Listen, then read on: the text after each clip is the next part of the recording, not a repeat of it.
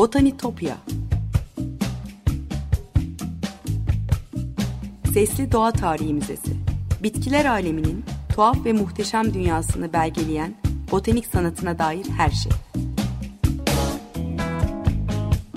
Hazırlayan ve sunan Benan Kapucu.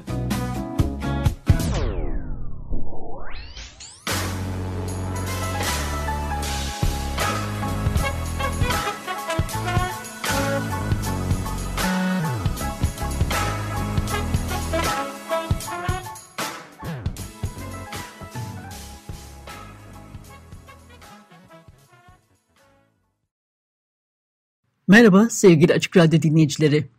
Botanitopya'ya, bitkiler aleminin tuhaf ve muhteşem dünyasına hoş geldiniz. Anlatıcınız ben Benan Kapucu. botanitopya.gmail.com elektronik posta adresinden ya da aynı adlı Twitter hesabından her zaman bana ulaşabilir. Yorumlarınızı varsa katkılarınızı paylaşabilirsiniz. Bazen yayın sırasında bahsettiğim konuları görsellerle, küçük özetlerle destekliyorum. O yüzden Twitter hesabımı takipte kalırsanız çok mutlu olurum. Eski program kayıtlarına da Spotify'dan Açık Radyo Podcast'ı üzerinden ulaşma şansınız olduğunu da tekrar hatırlatmış olayım. Sevgili dinciler bugün size o tatlı, hoş aromalı baharatın kaynağı tarçın ağacının hikayesini anlatacağım. Kleopatra'nın en değerli hazinelerinden biri. En eski kutsal metinlerde de söz geçen bir bitki. Latince cins adı Cinnamomum. 200'den ee, fazla türü var ancak en derin ve hoş kokulu baharatı Cinnamomum verum'un yani kelimenin tam anlamıyla gerçek tarçının verdiği biliniyor. Bugün Hindistan, Bangladeş, e, Brezilya ve Jamaika'da dahil dünyanın birçok tropikal bölgesinde yetiştirilmesine rağmen Gerçek tarçın ağacının kökeni aslında Sri Lanka. E, bugün de gerçek tarçının çoğu hala bu adıdan geliyor. E, farkını ayırt edebilenler için en iyi tada ve aromaya sahip olan tarçın da bu. Önceki bilimsel adı Cinnamomum zeylanicum'dan da anlaşılacağı gibi yüzlerce yıldır Seylan yani bugünkü Sri Lanka'dan tüm dünyayı dağılıyor. Gerçek tarçın çoğunlukla Çin tarçını Cinnamomum kasya ile karşı e, karıştırılıyor. Eski metinlerde de hangi türden bahsedildiğini anlamak zor olabiliyor ama iki tür arasında belirgin farklar var. Onlara da kısaca değineyim. Çin tarçını Çin ve Güneydoğu Asya kökenli e, ve Sri Lanka tarçınından daha keskin bir tadı var. Bolluğu nedeniyle elbette daha ucuz. E, bugün tatlılarda, yemeklerde kullandığımız toz tarçın genellikle Çin tarçını ile karıştırılarak yapılıyormuş. E, aslında kabuklara bakarak da bu iki tarçını ayırt etmek mümkün. Çin tarçını koyu kırmızıya çalan kahverengi, gerçek tarçın ise daha açık tonlarda. Sri Lanka tarçını diğerinden çok daha kolay kırılıyor ve katmanlı bir yapıya sahip. Gerçek tarçının daha tatlı, Çin tarçının ise daha buruk, daha acı bir tadı var. Evet farkları böyle. Botanik özelliklerine gelince yaprak dökmeyen bu ağaç defnegiller familyasından. E, hasadı yapılmazsa yani doğal haliyle büyümeye bırakılırsa tarçın ağacı 7-10 metreye kadar boylanabiliyor. Ancak hasadı kolay olsun diye yaklaşık 3 metre boyunda e, kalmasını sağlamak için genelde Ekim ayında budanıyor. Körpeyken kırmızı olan derin damarlı parlak yapraklara sahip. Yapraklar ezildiğinde de o kendine özgü hoş koku ortaya çıkıyor ama tarçın baharatı aslında genç e, yeşil turuncu renkte dalların iç kabuğundan yapılıyor. Dış kabuk kazındıktan sonra ince iç kabuk soyulup temizleniyor ve ortaya çıkan şeritler kurumaya bırakılıyor. E, kabukların iç içe konup rulo gibi kıvrılmasıyla bize e, çok tanıdık olan çubuk tarçın elde ediliyor. Yapraklarından ve ağaç kabuğundan bir yağ da damıtılıyor e, tarçın ağacının. E, bu arada unutmadan kelimenin kökeninden de bahsedeyim. E, tarçının bilimsel adındaki cins adı olan cinnamomum, e, Grekçe'de tatlı odun anlamına gelen kinamomun e, sözcüğünden geliyor. Azerice darçın, Türkmence dalçın sözcüğünde olduğu gibi diğer Türk dillerinde de kullanılan tarçın, Çin ağacı anlamına gelen Farsça darçin sözcüğünden e, türetilmiş. Farsçadan Arapçaya darşini, e, Tibetçe'ye de dalçini olarak geçmiş. Osmanlı Sarayı'nda çok kullanılan terkiplerin formülünde de darçın e, diye geçiyor. E, Sultan Bayezid, 1. Abdülhamit ve diğer sultanlar için hazırlanan macuni sultanilerde kullanılan e, 25 drogdan biri de bu baharat. Çin tarçından yapılan baharatın tarihi çok daha eskiye uzanıyor. Milattan önce 3000'lerden beri Çinlerin gündelik yaşamında var. antik çağda İpek yolu boyunca ticareti yapılırmış. 16. yüzyıldan 18. yüzyıla kadar Avrupa'nın en değerli ve pahalı baharatlarından biri olmuş. 1530 yılında ünlü Alman tüccar Anton Fugger'in İmparator 5. Karl'ın e, borç senetlerini onun gözleri önünde tarçın çubuklarından oluşan bir ateşle yaktığı ve böylece kendi zenginliğini de kanıtladığı yazıyor e, kaynaklarda. Binlerce yıl boyunca ticareti yapılan tarçın Dioskurides ve Yaşlı Plinius'un metinlerinde de geçiyor ama gerçekte hangi türden söz edildiğine dair tartışmalar var. Plant Humanities Org'da Walter Klein, Cinnamon Verum, Discovering True Cinnamon, e, gerçek tarçını keşfetmek başlıklı makalesinde yakın zamanda yeniden değerlendirilen e, arkeolojik, tarihi, dilsel ve botanik e, kanıtların e, antik tarihte adı geçen tarçın muhtemelen Cinnamomum cinsiyle ilgili olmayan bir Doğu Afrika bitkisi Cassia breviata olduğunu gösterdiğini yazıyor. Yaygın olarak e, Siambok e, pod veya Cassia olarak bilinen Cassia abreviata e, Afrika'ya özgü tropikal bir ağaç türü.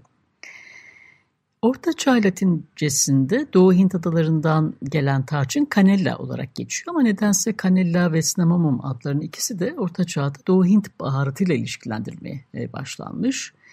15. ve 16. yüzyıllardaki e, Avrupa keşif yolculuklarının ardından tarçın üzerine yazan e, Avrupa bilginler baharatı ve özelliklerini anlamak için Orta Çağ kaynaklarına değil bu kez klasik kaynaklara yönelmişler ve baharatın klasik tanımları ile Sri Lanka'da yetişen tarçın e, ağacı arasındaki tutarsızlıkları çözmeye e, başarmışlar.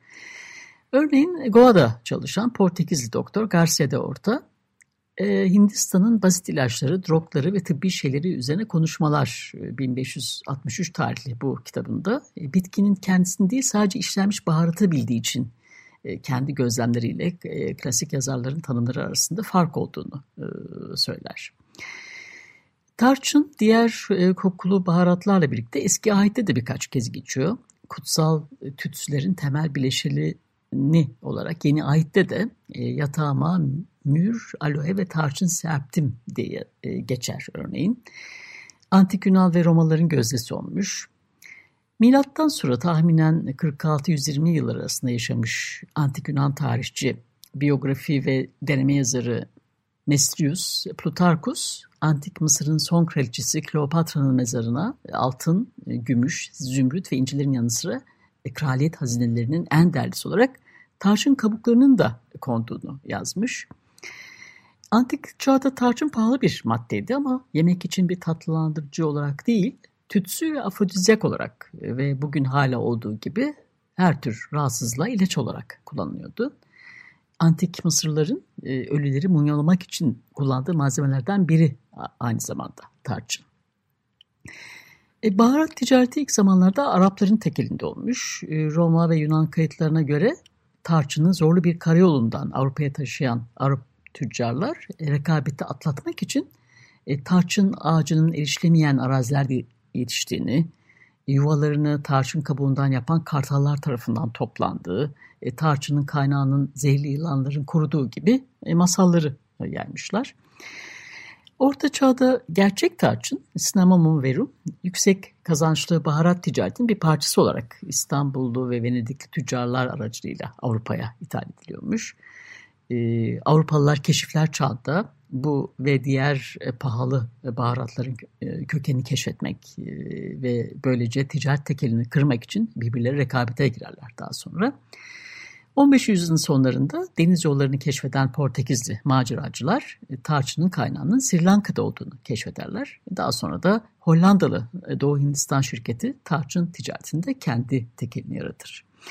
Evet sevgili dinleyiciler bir müzik arası verelim şimdi. Birkaç dakikalık bir aradan sonra hikayemize devam ederiz. John'dan dinliyoruz. Sinemon. Yavaş tarçın yazındayız. Büyün beni içine çekiyor diyor. Merhabalar tekrar. 95.0 Açık Radyo'dasınız. Botanitopya'da bu kez nice kaşifleri peşinden sürükleyen en değerli baharatlardan birinin kaynağı tarçın ağacını konuşuyoruz. E, tarçının gücünü pekiştirmek isteyen imparatorluklar için büyük önemi var. Egzotik zenginlikleri kontrol etmek isteyenler için özellikle gerçek tarçın hep cazip bir baharat olmuş. Örneğin milattan sonra 98-117 yıllar arasında hüküm süren Roma İmparatoru Trajan'ın saltanatından kalma birçok madeni parada elinde bir demet tarçın çubuğu olan bir Arap betimlenmiş. Bu motif e, Trajan'ın kısa süreliğine Basra körfesine kadar genişleyen Roma İmparatorluğu'nun e, doğudaki fetihlerini sembolize ediyor. İmparatorluğun fethedilen topraklar üzerindeki otoritesini göstermek için propaganda aracı olarak bu tür madeni paralar kullanılıyormuş. E, daha önceki programlarımda zaman zaman bahsettim.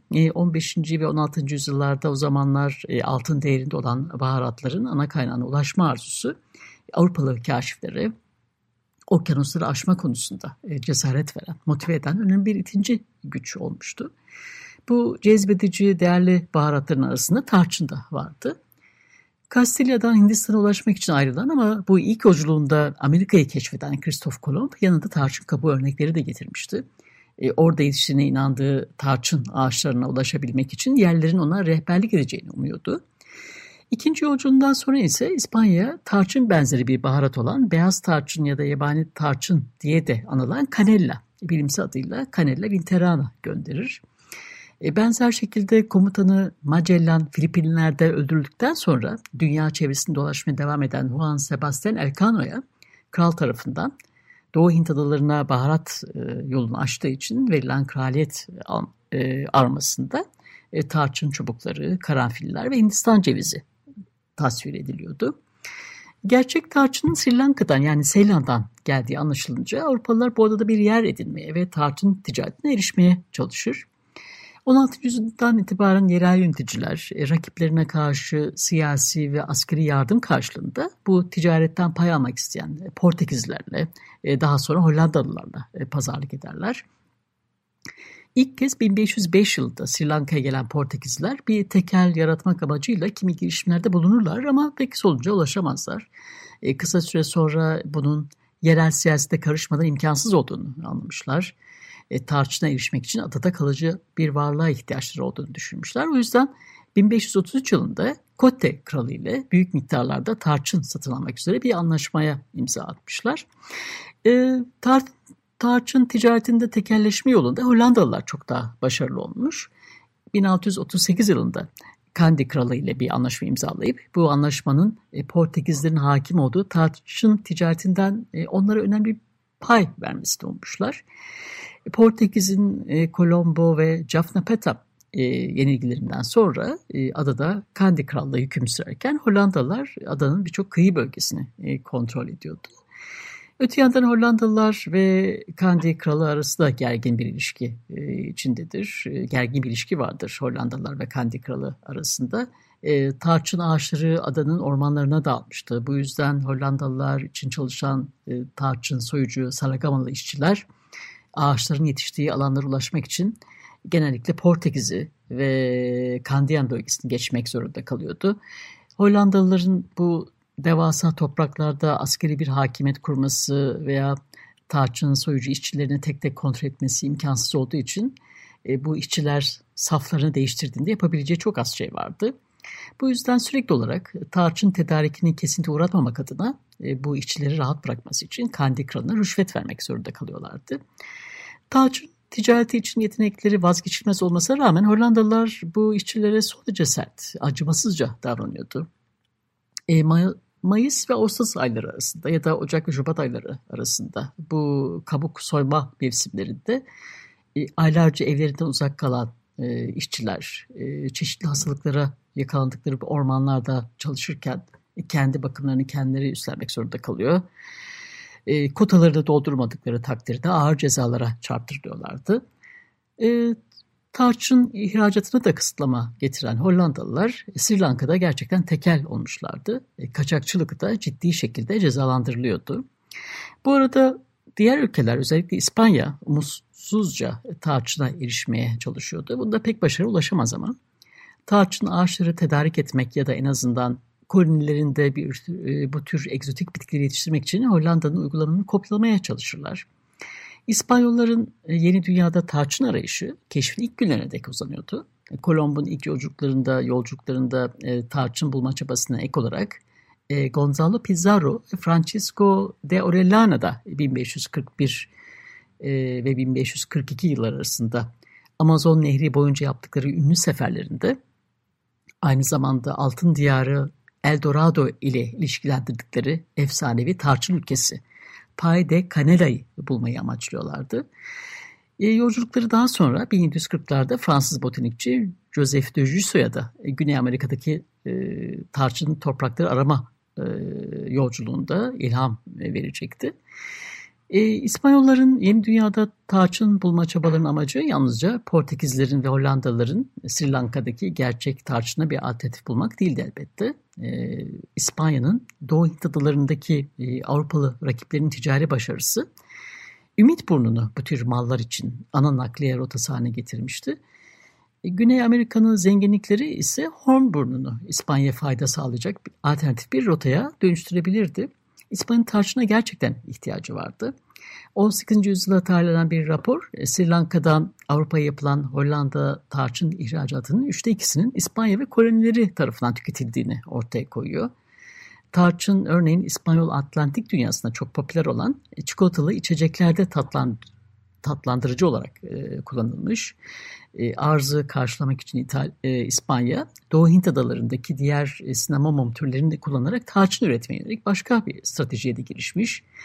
Cinnamomum burmanni ve Cinnamomum cebuense dahil yerel türleri yetiştirmek için e, Filipinler'de yeni plantasyonlar kurmuşlar. İspanyol eczacı ve botanikçi Juan de Cuella, Madrid'deki üstlerini Filipinler'den gelen tarçının Sri Lanka'dan gelen tarçınla aynı olduğunu ikna etmek için gerçekten büyük çaba harcamış kaynaklara göre. E, son ve en cüretkar strateji ise gerçek tarçını, e, tarçın ağaçlarını İspanyol topraklarına nakletmek olur.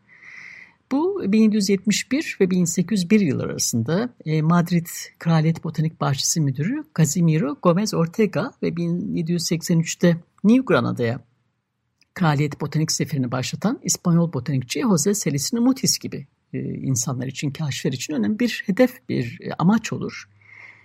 E, Gomez Ortega 1779 yılında dünyanın dört bir yanındaki doğa bilimcileri özellikle e, tarçın ağacını odak noktasına koyan İspanyol İmparatorluğu'nun yararına bitki bilgisine katkıda bulunmaya davet eden bir talimat yayınlamış. Benzer şekilde Mutis de 1760'larda İspanya Kralı'ndan Güney Amerika'daki botanik, e, botanik keşif planlarını desteklemesini ister İspanya Kralı'ndan. Tarçından açıkça bahsederek bu yeni bitkinin, yeni bitki bilgisinin imparatorluğa büyük fayda sağlayacağını savunur. Evet bugün hamur işlerinden körilere, sütlü tatlılardan bitki çaylarına hem tatlı hem tuzlu birçok yemek ve içecekte bu tropik ağacın kabuğunu e, kullanıyoruz. Lezzetinin tadını çıkarıyoruz.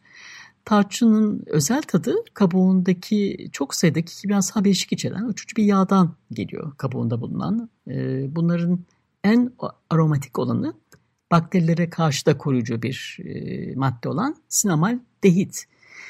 Bu özelliği nedeniyle e, soğutma tekniklerinin henüz olmadığı zamanlarda bir gıda koruyucusu olarak da kullanılmış olabileceği e, öne sürülüyor, ileri sürülüyor. Sinemamu e, geleneksel Çin tıbbında mide bulantısı, sindirim sorunları, soğuk algınlığı, e, ateş, ishal gibi çeşitli hastalıkların tedavisinde bugün de kullanılmaya devam ediyor. Evet sevgili dinleyiciler, e, Botanitopya'daki keşif yolcumuz bu hafta da böyle altın değerinde bir baharattan, tarçın ağacından konuştuk bu hafta. Program destekçilerime gönülden teşekkürlerimi iletiyorum. Haftaya tekrar görüşünceye dek sevgiyle ve duayla kalın.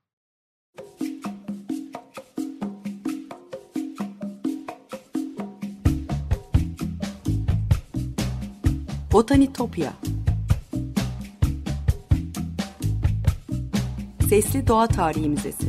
Bitkiler aleminin tuhaf ve muhteşem dünyasını belgeleyen botanik sanatına dair her şey. Hazırlayan ve sunan Benan Kapucu